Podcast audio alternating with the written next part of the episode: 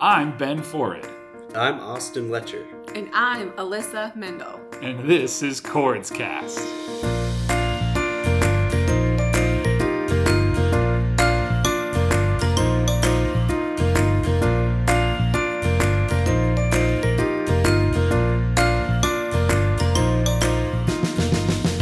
This podcast is created by the team at the Coordination of Rare Diseases at Sanford, or CORDS for short, which is a rare disease registry working to tie together patients and researchers, no matter their condition and no matter where they are in the world.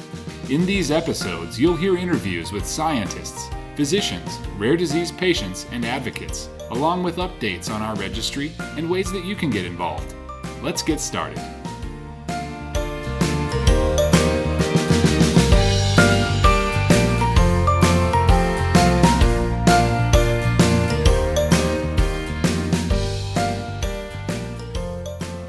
Hi, everybody. Thanks for joining us on another episode of CORDS Cast. My name is Ben Forrid, and I'm glad to have you here.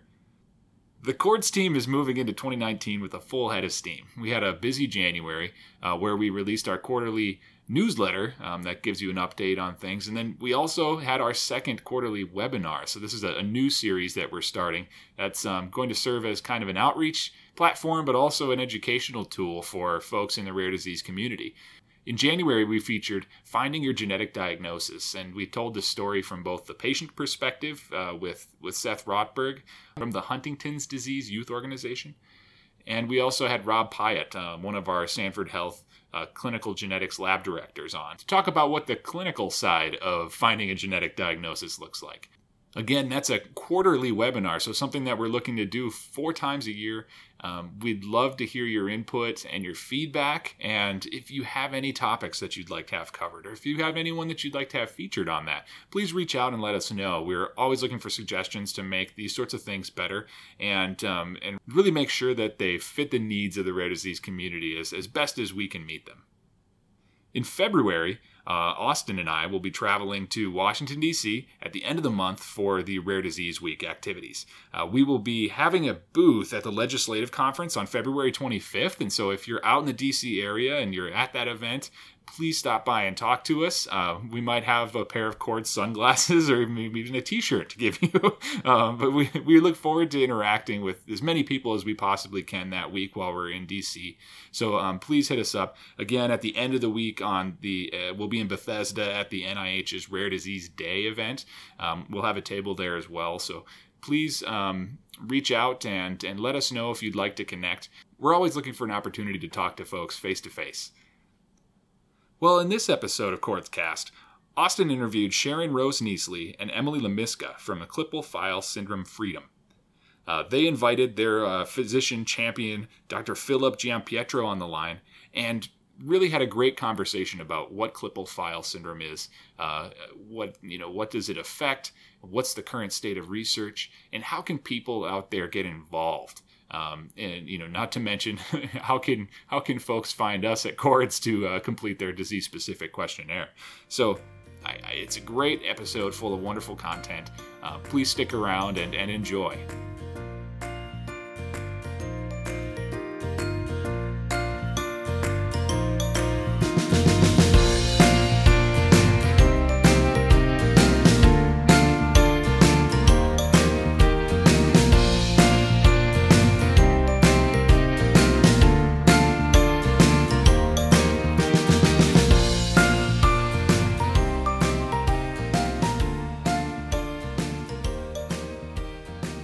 Everybody, welcome to another episode of CORDS Cast. Today we have with us Emily and Sharon from the Klippel-Feil Syndrome Freedom Organization, who we partner with, and Dr. Giampietro. We're going to talk to them a little bit about uh, Klippel-Feil syndrome. Uh, but first, Sharon, can you tell me, you know, how you got started, um, or how you got connected to the rare disease community in general? Sure. About nine years ago, I was diagnosed with Klippel-Feil syndrome, and of course, I had had it all my life. I had had some issues that are related to Klippel-Feil syndrome, but I had no idea why I had those issues. And I started having issues and pain in my neck area. and I learned that I have Klippel-Feil syndrome. And since that point, I have been involved. Awesome. And uh, Emily, uh, same question to you. How did you get involved? Um, so I was diagnosed with Klippel-Feil syndrome when I was 14, and just because of the um, shortness of my neck, because KFS basically causes the fusion of one or more vertebrae. So people often have a neck that looks much shorter. Their shoulders might look a little hunched up. So as a subconscious teenager, I just wanted to know what was wrong. I didn't actually have any symptoms. Um, but KFS is degenerative. So it was when I was, I think, 24 that I first started having um, symptoms of pain. And they came on pretty suddenly and, and got really severe really quickly. So at that point, you know, I started doing a lot of um, Googling online to try to find some, you know, connection to other people um, and, and started realizing that there were other people who had KFS as well. Yeah, it sounds like you got involved at um, in the advocacy at a, at a young age. Uh, can you tell me a little bit about your decision, Emily, to um, you know become a patient advocate and, and how you got involved with Klippel File syndrome freedom? So I'm trying to remember, and Sharon can probably help me because it feels like it's a long time ago. Um, but I feel like I met Sharon in a in a message board online originally, or maybe a different group at first, and so we connected through that. Um, but then I think it was now maybe like three or four years since um, KFS Freedom has been founded. Um, and I also, on the side, um, work for the U.S. Teen Foundation as an advocate, a role that I took on probably three years ago. Um, but, you know, I was very lucky and, you know, thank God for the internet as a patient with a rare disease because, you know, otherwise you just would feel so alone. Um, but finding Sharon, and the great work that she does was hugely helpful for me. Um, and she she is an inspiration, and um, you know really encouraged me to get more involved. So it sounds like maybe uh, Sharon did a little recruiting, huh? yeah, I think that'd be safe to say. But you know, the nice thing about Sharon is that she doesn't really you know, push anybody. She just leads by example as an advocate um, and sort of inspires people to do what they can as well. But Sharon, I feel like you might be able to better remember like how we connected exactly. Um, because I just feel like I've known you my whole life, and that's probably not. it does feel like that. I believe, you know, uh, um, I was online and there was not much available. As Emily knows, there's not a lot of information. And when I was diagnosed, I was looking online for information to help my care because, as Emily said, for both of us, Klippel-Feil syndrome hit us quickly and um, dramatically. And so Emily and I were on a message board. It wasn't Facebook. It was before that became popular. And so we were basically just posting on a message board. And then it became obvious to me that we we needed more than a message board. We needed a place that was active and that was live per se that people could in in real time as much as possible interact on a new interface and that's when i really went from okay i'm a patient to okay we need to advocate for this that's awesome you know i'm really interested now that we know a little bit how um, Sharon and Emily met, I, am kind of curious how Dr. Giampietro came into the picture. Uh, Phil, could you tell us a little bit of how you met Sharon and Emily and uh, what maybe a little, give us a little bit of a background on what Klippel-Feil syndrome is? Hello, I'm a clinical geneticist and uh, I was practicing at the University of Wisconsin Madison. When I first met Sharon, she came as a patient um, to uh, have a genetic consultation. So, Klippel-Feil syndrome is a genetic condition and it's characterized by a triad of uh, clinical features which outwardly uh, appear as a shortened neck, low uh, posterior hairline, along with uh, fusion of the cervical vertebral elements. So um, the fusion is something that dates back to early on in development when the structures called somites, which ultimately develop into the vertebrae, um, don't uh, develop properly and uh, separate uh, from one another. And this condition, um, Klippel-Feil syndrome, can be um, an isolated condition or can be associated with other medical problems that are very uh, significant for patients, including hearing loss, vision problems, um, kidney abnormalities, uh, heart abnormalities. And uh, as one gets older, or even in younger children, this can really be associated with very uh, devastating, incapacitating pain uh, and uh, disability uh, as well. this can affect the spinal cord. Um, and patients with Klippel-Feil syndrome often require involvement of other services, particularly orthopedics, neurosurgery, uh, as well. There can be other neurological consequences for Klippel-Feil syndrome.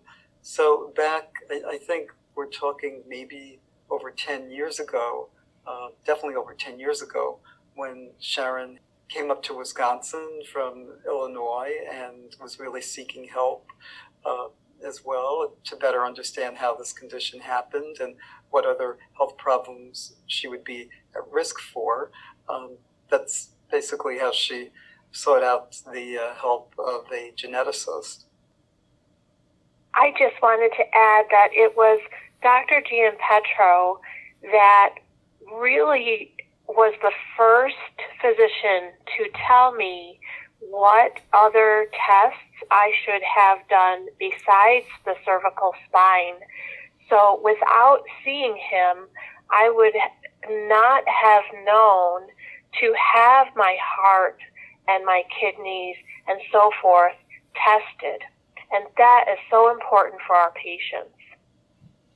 Sharon, that's a great thing to add. You make me think of um, something we often uh, talk to patients in the rare disease community about, and and the um, thing I'm thinking about is your diagnostic odyssey. So you weren't diagnosed with Klippel-Feil syndrome until you met uh, Dr. Giampietro. Is that correct? And how long did it take to finally get that diagnosis? Well, actually, I went to, I was having pain that was relentless in my neck and head, and I went to a chiropractor in the beginning, and the chiropractor saw my x ray and came back in the room and said, You need a specialist. And so at, at that point, I went to, I, both of my knees have dysplasia, and now I know that that bony deformity is related to Klippel-Feil syndrome. But at the time, I went to my knee surgeon, and he diagnosed me with Klippel-Feil syndrome, but he didn't know what, he didn't really have much information at all. So at that point, that's when I started looking for physicians who had some under some bit of knowledge about Klippel-Feil, and that proved to be very difficult. And then I went to see Dr. Giampietro. And, and it was at that time also, uh, well, thereafter, when uh, Sharon then uh, became involved with Klippel-Feil Freedom, um, and that's how I met Emily. That's a great segue into my next question. Um, yeah, so Sharon and Emily uh, do a, quite a bit of work with a partner of ours, Klippel-Feil Syndrome Freedom. Uh, Sharon, can you tell us a little bit about your organization, what you guys do, uh, what kind of activities you support, and that, that sort of thing? Sure. So, um, Klippel-Feil Syndrome Freedom really is a central location where our patients and families, parents, and general public can come to our site online and learn about Klippel-Feil syndrome, but also have a live interface. Uh, we want to make it a place where they can have support So we have support groups, one for adult patients, I should say one also for teen patients and young adults, and one for parents of children who have a Klippel-Feil diagnosis. And so we offer that. We also offer a full index of information that parents and patients should be aware of as they are trying to learn about Klippel-Feil syndrome. If they're having certain specific issues, they can come into our site and find the information as much as we can provide. Now, Klippel-Feil syndrome is missing a lot of information that patients and parents would hope for. And so we give them what we can and we're always posting information. We're always available. And so Emily and I um, came together. Emily really has helped with putting together a full list of questions based on what we see patients and parents asking about. And so we try to provide a full, basically a full service of what our community needs. And so we're also in, in that same vein, it's important to us that we find pathways to help promote research. I just wanted to add that um, right now we have over 3,500 people that like our the KFS page, uh, and there's just hundreds of people in all these different support groups. Um, and KFS only affects, I think it's one in 40,000 births is the, the current number. Um, and a lot of people don't know they have it, you know, like myself, they might not know for a while, or like Sharon. Um, and some people have um, not as much pain as we've experienced. So they may go through, you know, up until their 60s or, or whenever and not know they have KFS. So the fact that Sharon's created this community where all these people can connect and meet is just so wonderful um, because it is such a rare occurrence um, in patients. So uh, maybe I'll ask you this, Emily. What are some of the most um, important outcomes uh, for Klippel-Feil patients to focus on? It sounds like pain is a big issue. Um, and how is the current treatment um, either lacking or, or helping?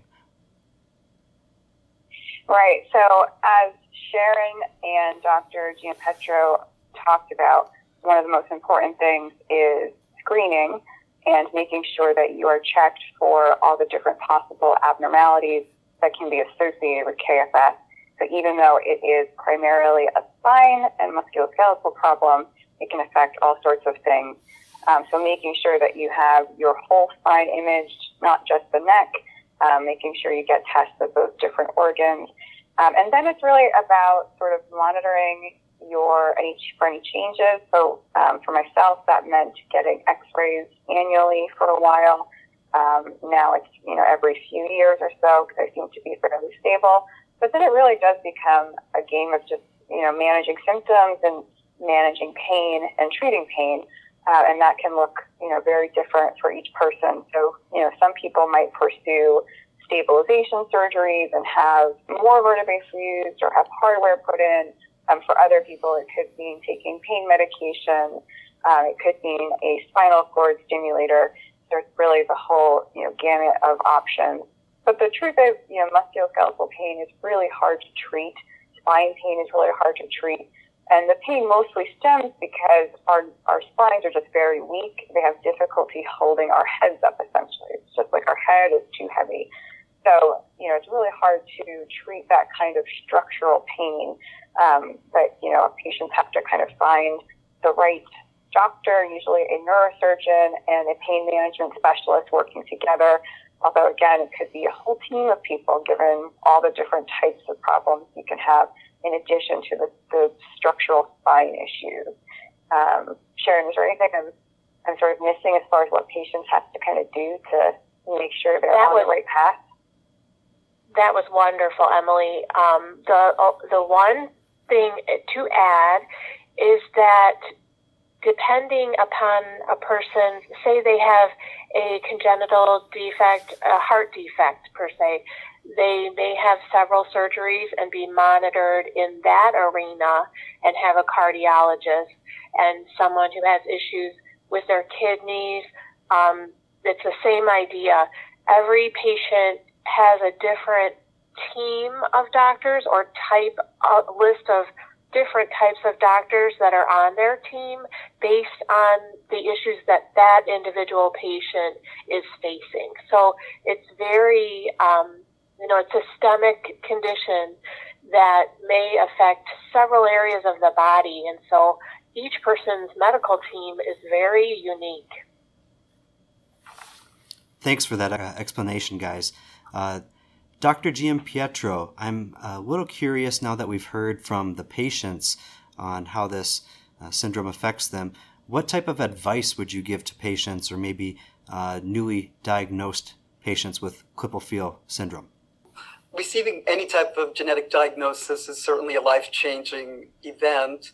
And I think it's very important for patients to seek out help with really understanding the uh, medical complications associated with their condition. Uh, seeing a geneticist, I think, is helpful because he or she can really provide a nice overview of the condition and what are the possible complications that need to be looked at, and may also um, in conjunction with a genetic counselor, uh, I may say genetic counselors are extremely valuable uh, resources of information uh, as well. Uh, they can uh, discuss how this happened, potential uh, genetic testing, which may be relevant, um, family history, family planning concerns, and what the natural history of this condition is as well. Geneticists can really help find other providers that may be um, more expert in care than providers that they may be seeing, mainly because that the provider that the geneticist may know really may be an, an expert in Klippel-Feil just because of the fact that a geneticist is really tuned in to who is um, really learned in that specialty. Um, I also think it's important for families to really be um, more or less um, educated consumers, and certainly everyone will um, likely look on the internet to uh, find out more information, but one needs to really be judicious in the websites that they pick as well. So you certainly want to look at websites that, uh, for instance, Klippel-Feil Freedom, um, websites that are curated and are maintained by, by, a good body of experts in the field so that the information that they're obtaining is really information that is accurate, up to date, and has been really screened and is medically appropriate for uh, patients and families because you know, getting misinformation is really can be really harmful for uh, families as well. Um, certainly um, any diagnosis is is um, it is something that one needs to pay special attention to, but also you know, there is a, um, given that we have a diagnosis, we can also prevent a lot of complications too. So there also should be some optimism as well in terms of what can we expect or how can we best uh, treat uh, potential complications or monitor effectively what do we look for and what uh, things uh, do we need to watch out for? So you mentioned that uh, this is a genetic condition. I'm a little curious to know if there's one gene, a group of genes that are uh, associated with KFS, or and and if so, what do those uh, you know targets? Are they uh, you know genes for collagen? do they affect the nucleus pulposus or the annulus fibrosus? of the, the spine spinal column itself. Can you talk a little bit more about that, Dr. Giampietro?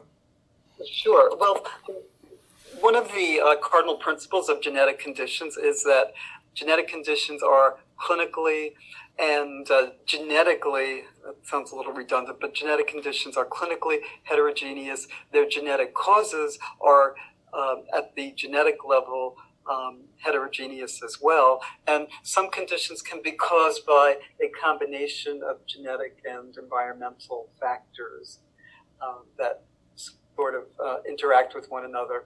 So mm, at this point in time, we really don't know the majority of causes for genetic causes for Klippel-Feil syndrome. Um, some of the genes uh, that have been linked to Klippel-Feil syndrome and have been published include genes like GDF3, GDF6. Those are growth-derived uh, uh, factors, and they they act on uh, the vertebrae themselves, and and they're, they're important during uh, development. Um, there are other genes uh, that uh, also act. I mean, these genes presumably in some way affect the somites. The somites are the structures that arise from the middle embryonic tissue or the mesoderm, and um, a lot of the genes associated that are known to be associated with Klippel-Feil affect the somites. Uh, there are uh, genes called uh, MEOX1 and MEOX2 that uh, are involved with somite uh, development, and uh, those have been found to be uh, active in some forms of Klippel-Feil syndrome. Um, there are ho- there are a group of, of subdivisions of Klippel-Feil that are associated with um, genetic changes or mutations um, you know, in the MEOX1 and MEOX2 genes. These tend to be more isolated uh, with respect to uh, just the presence of, of uh, cervical fusion types of abnormalities, but no other birth defects. Um, then there are other genes that are linked more with other types of birth defects, such as the eye, um, as well. And uh, so it's a it's a vastly a heterogeneous condition, but we don't know, um, you know all of the genetic etiology. Collagen is important as well. Um, as, as far as I know, I don't believe collagen uh, has been published uh, to date. There are many different types of collagen, and they, they are, appear in you know, different parts of our uh, skeleton. Uh, and there, there some forms of collagen are associated with um, different uh, parts of uh, developing bones, etc. Um, but I don't believe that there have been any Klippel-Feil uh, cases that have been linked to um, known collagens at this point in time that have been um, that have been published. But there are certainly other. Um, we hypothesize that there are other you know genes out there that you know affect the somite. PAX1 is another condition that's involved with somite formation um, as well, and that's been published. But by and large, you know, we don't have an answer for a lot of uh, cases of Klippel-Feil.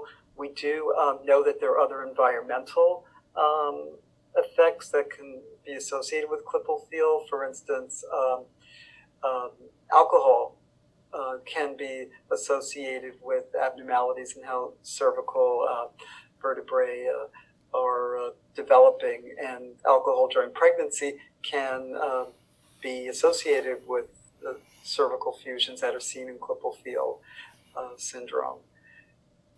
That's probably a good segue into uh, my next question, which is uh, so where is the research at? You know, what uh, studies have you seen, or maybe that you're working on and, and can talk about, uh, are out there to kind of push treatments and uh, therapies forward for patients with Klippel-Feil yeah. syndrome?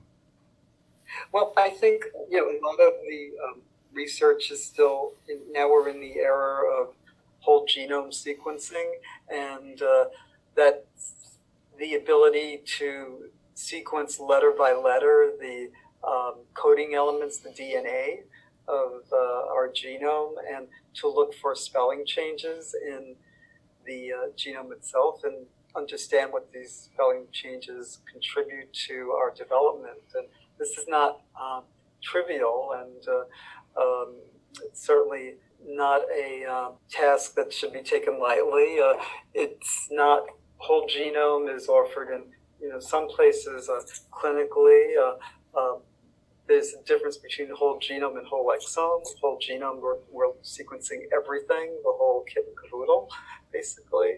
And then whole exome, we're sequencing the 1% of our genome that actually codes for a protein. So um, various groups, ours included, are looking at um, uh, patients and uh, with all sorts of vertebral abnormalities, but trying to uh, understand changes that are seen. It's not just enough to identify changes in genes, but one has to then say, well, how does this change affect the protein? Genes code for proteins, and proteins certainly uh, uh we would expect a protein that's relevant for Klippel Feil has to do with um, bones that make up the spine, and uh, it has to alter the developmental process of how spine development occurs. So um, once we identify changes, we have to say, well, how does this change uh, then contribute to the to what we see as Klippel-Feil syndrome?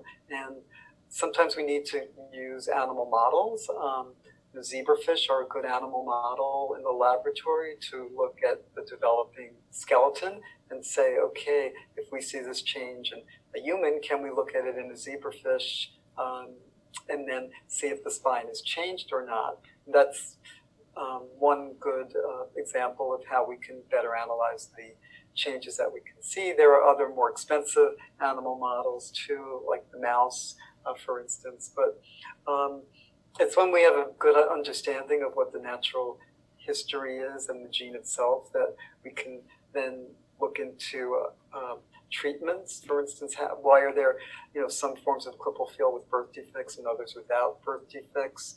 Um, and uh, um, how can we, if we know, uh, for instance, the genetic cause for Klippel-Feil syndrome, can we help with uh, pain management? Can we help with uh, prevention of, of uh, herniation of discs um, and, and, degenerative disc disease, which is a complication of Klippel-Feil syndrome.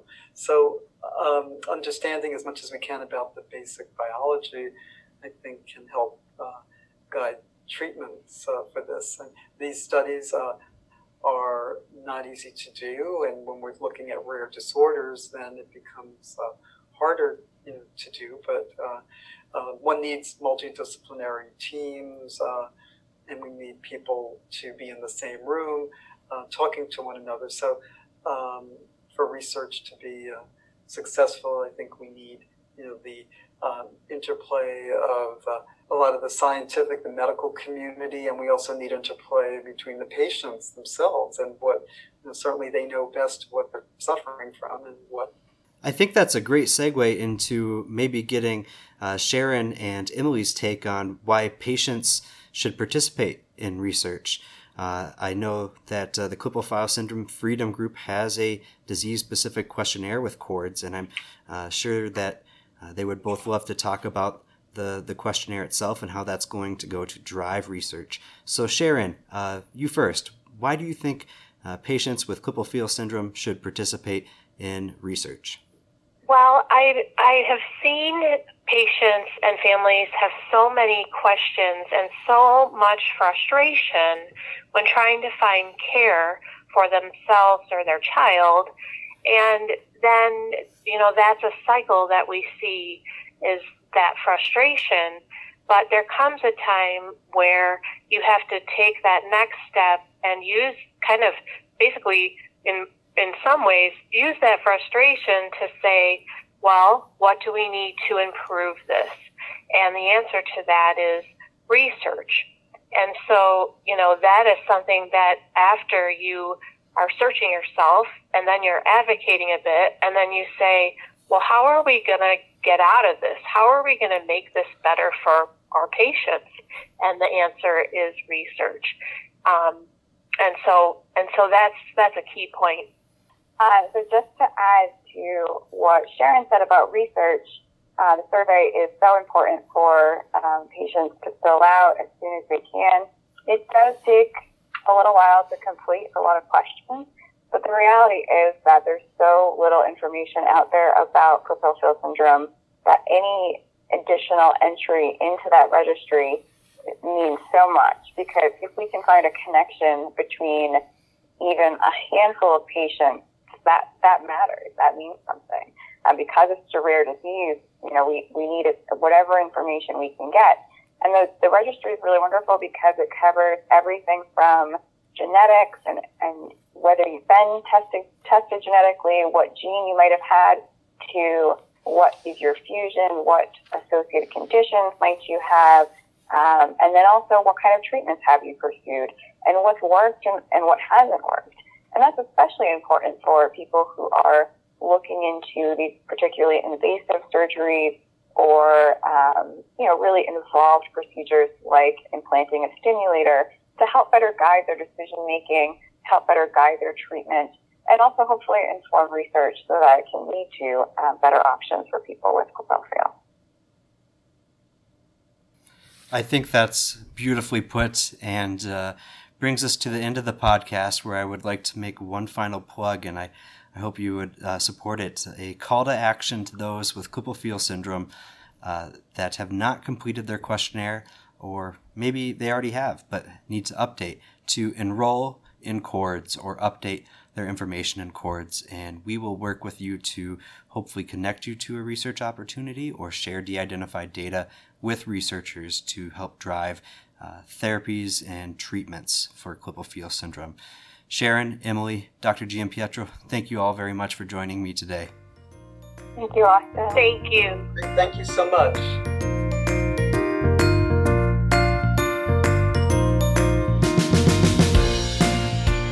Thanks so much for listening. The theme music for Cast is borrowed with permission from Scott Holmes' song So Happy. To learn more about Sanford Research and our registry Cords, visit us at sanfordresearch.org/cords. We'd love to hear from you. Send us your questions, comments, stories, or feedback to cords at sanfordhealth.org. Find us on Facebook or follow us on Twitter at Sanford Cords. The content of Cast is not intended to be a substitute for professional medical advice, diagnosis, or treatment. Always seek the advice of your physician or other qualified healthcare provider with any questions you may have regarding a medical condition. We'll see you next time on Cast.